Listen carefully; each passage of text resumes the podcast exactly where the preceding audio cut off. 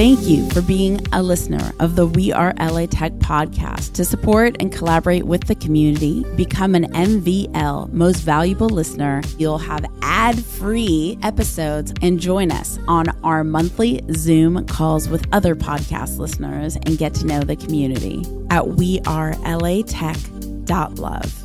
Linked in the show notes.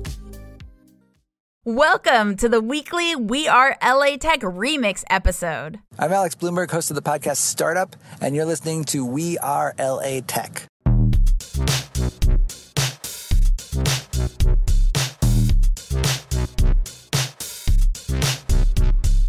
My name is Espree Devora, born and raised L A, and I created We Are L A Tech in two thousand twelve to unify the community. Podcast launched in two thousand fourteen, continuing to help people find the best talent, to connect with each other, to form awesome relationships. So proud of this show.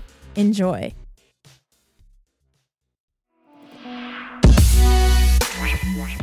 This is Greg Maczka. I'm the C E O of Walkboard Technologies. We are the digital platform that makes moving happen. We're based in West Los Angeles. My background is in mathematics, and I worked in an insurance company, uh, moving from uh, the engineering side of things to product in an insurance company, and it was really interesting and fun. We were in an entrepreneurship group. I was a founding member of an entrepreneurship group doing some really interesting things, sort of in corporate innovation. Um, and then the problem with corporate innovation that I found was we would come up with these really innovative solutions, but a lot of times it competed with the sort of existing business model. And so we ran into a lot of corporate red tape. I went off my own to do sort of product development consulting. One of my first clients, uh, thankfully, was a family member of mine who ran a moving company. And he sort of identified this sort of mis- mismatch in the long distance moving industry where he was like, it doesn't make sense that I can only sell moving where my physical location is, right? Right. And so, and he said, I- I've seen what is happening. Uh, this is my uncle. I've seen what's happening in a lot of other transportation networks in the way that technology is enabling, you know, a real transformation. It's happening in freight. It's happened obviously in, you know, in, in taxis and, and local transportation. And so he saw this opportunity. We did a research project and found that there was real opportunity here. And that was really what got me into it, was that on the one side, there's a lot of sort of interesting data problems, and that's my background is mathematics and data. And it was kind of like, wow, there's all this data that moving companies have, one about, you know, what the items are that people are moving, and two about potentially where their trucks are and how to better match loads uh, with their capacity. And so I got kind of excited about solving those data problems and saw a real opportunity to to make a change in an industry that a lot of people hate. And it's yeah. like, you know, if we can improve the lives of the professionals who are handling the moving, but also, you know, the the customers and the clients that are being moved, and make their lives better. Um, I got excited about that opportunity. And where are you in the timeline of your company now? Yeah, so we just raised our seed round. We just we've kind of been bootstrapped, uh, you know, founder bootstrapped uh, until now. We just raised a three million dollar seed round. Thank you. What? What? what? Three million dollars yeah. is not a seed round. Well, it's it is now. It's crazy. Like the goalposts are moving on funding, and crazy. like we yeah we thought maybe it was a C Series A, but Series A's are like eight ten million now. So we, we raised yeah. I mean, since it's our first kind of outside money, uh, we're calling it a seed round. Uh, so we just raised it for three million.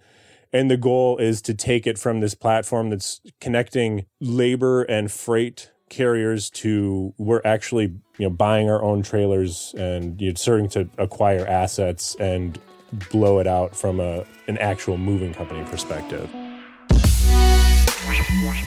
Hi, my name is Sivan Cohen, C E O of Noria Water Technologies, where we're optimizing industrial processes. We're based in Los Angeles.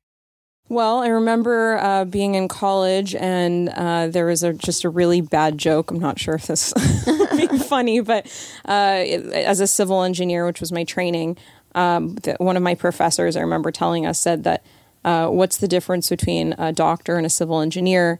And they said, um, a doctor can only kill one person at a time, because a civil engineer is building these buildings, and you hear wow. about engineering failures. And that's pretty traumatizing wow. to hear as an eighteen-year-old, right?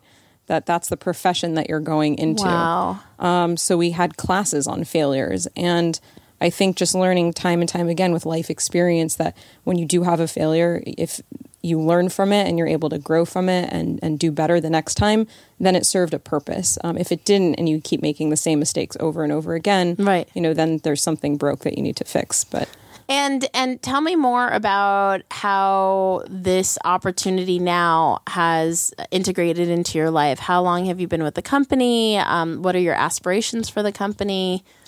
Uh, it's integrated into my life. I've been with the company for about a year and a half now. And how many people work? There's four of us. Okay. So we're really right now in the startup stage. Um, nice. We're doing a seed round of fundraising right now. Uh, and that, so I'm in the middle of that, which is an interesting experience in and of itself, especially not coming from a financial background, but that's where it comes in that you, you know, really learn things that you may not have known before, right. but you feel confident that you can figure it out. Totally. So, uh, I've been with the company for about a year and a half. I had to relocate back to Los Angeles from Israel where I was living. But now, why did you have to? Uh, the company's built here. The other three, uh, my other three co-founders uh, live in Los Angeles. They had actually developed the technology itself before I came on board. And I came on board to really work with them to commercialize the technology and to build the company. Cool. Yeah. And who is your target market? Uh, our target market are uh, industrial customers um, that do advanced water treatment using reverse osmosis or nanofiltration processes. We optimize those processes using our instrumentation and our software that we build. Um, so industrial customers like semiconductor uh, producers, food and beverage, pharmaceutical, uh, also power plants.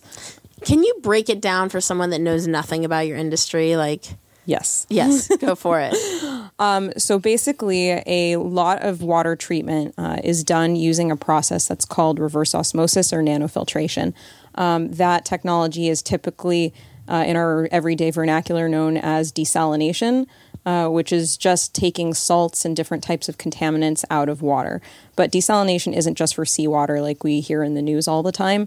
That t- that process can actually be applied across any industry, um, cleaning water for agricultural purposes, uh, for wastewater reuse, uh, for power plants, like I mentioned, for all these various industrial processes. Um, all of those processes use various different types of water treatment. A very popular one is reverse osmosis and nanofiltration. What that is is basically you take water and you push it very high pressure through this tube that's called a pressure vessel. Right. Uh, and you and in that tube are a whole number of membranes. Uh, and so what happens is the water goes through the membranes and the membranes catch any sort of biofouling, particles, mineral salts, uh, so that those don't end up in your produced water that you use for whatever it is, whether it's drinking water afterwards or for your power plants and so on.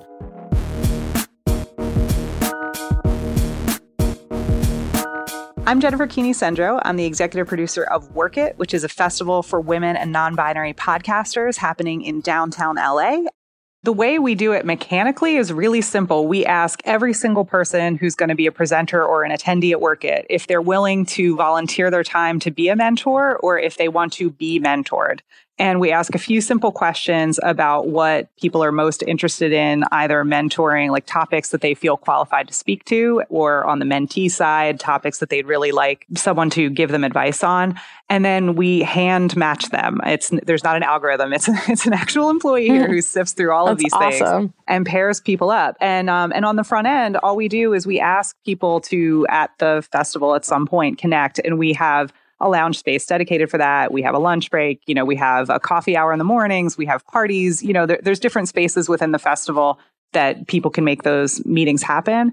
And we hope that when we make those matches, that at the very least, they'll have a really productive half hour or an hour together. But we've heard from people that a lot of times those relationships actually do continue and they keep in touch. And there's a lot of ways that that can be valuable. I think another thing that we're working on, and this year we have a really great presentation from one of the women who started the Employees of Color Mentoring Program at N P R, is we want to let people know how to be a great mentor and how to, you know, ask and respect the mentor you get um, for what you need from them. Because I think that there's a lot of times when maybe you need a listening ear or empathy, maybe you need advice, maybe you need someone to help you get that next job. It can be tricky for people to know how to make those asks and how to make the most of the time they have with a mentor. So we're we're now starting to bake into into the conference a little bit of education around that so that people really can make the most of these meetings we're able to get them. Amazing. I love it. If someone's out of town or or they can't make it because their schedule's too busy, is there any way to access the content happening at WorkIt without physically attending? Yes. Um, we do video. We stream video live and we put it on demand. And of course, we make a podcast. So there is a WorkIt podcast. And if you want to go back, you can find episodes going all the way back to the first year of WorkIt. So we'll be releasing the twenty nineteen sessions a few weeks after the festival.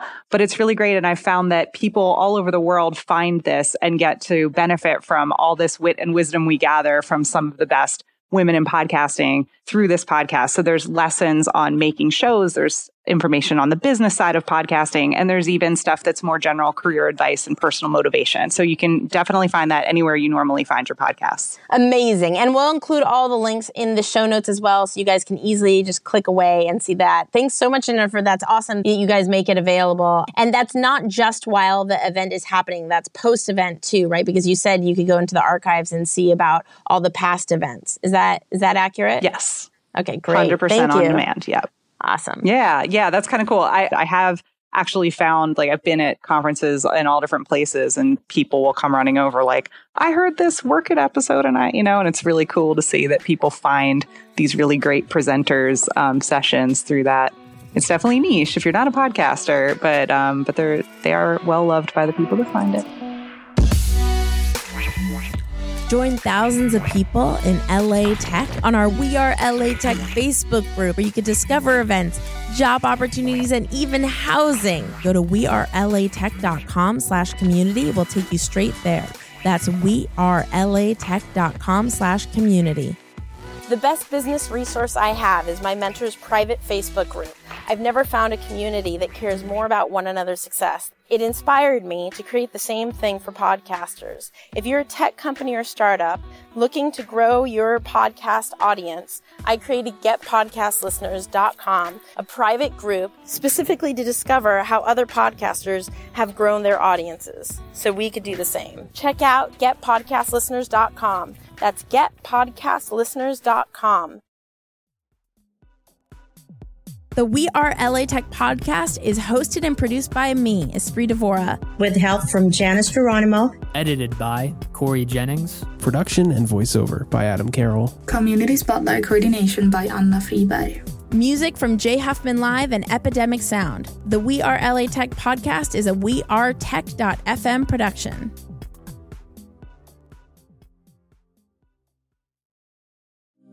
Thank you for being a listener of the We Are L A Tech podcast. To support and collaborate with the community, become an M V L, Most Valuable Listener, at we are l a tech dot love. Linked in the show notes.